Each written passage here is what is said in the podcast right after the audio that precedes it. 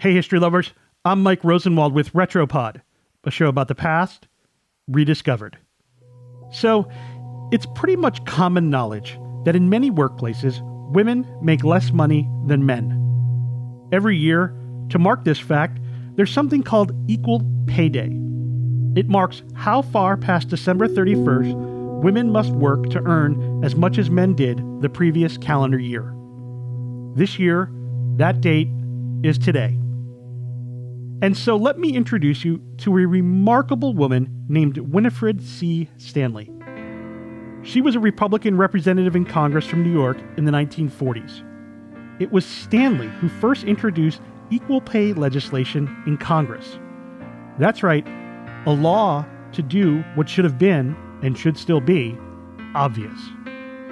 Stanley was one of the few women serving in Congress at the time. She was a champion for women's rights. She ran for office on a campaign budget of $6. Before she entered Congress, she was a tough prosecutor who fought for and won the rights of women to serve on juries in New York State.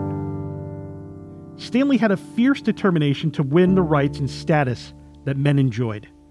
She lost more than she won. Headlines called her Miss Stanley or the Buffalo Beauty. Fellow New York Representative James W. Wadsworth Jr., the man in charge of committee assignments, kept her off the Judiciary Committee because he thought women belonged in the home. Nobody really cared much about her political skills or ambitions. I mean, just months before she championed the equal pay legislation, she was named the best dressed woman in public life. But that didn't deter Stanley. It took her only about a year to galvanize the support of women's and civil rights groups. As World War II wound down, she introduced her bill for equal pay in hopes of continuing the energy that women contributed to the war effort. The bill proposed adding a paragraph to the National Labor Relations Act.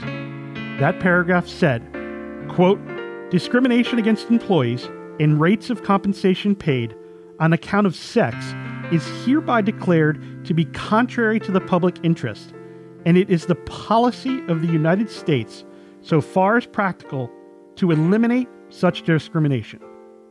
The bill died in committee.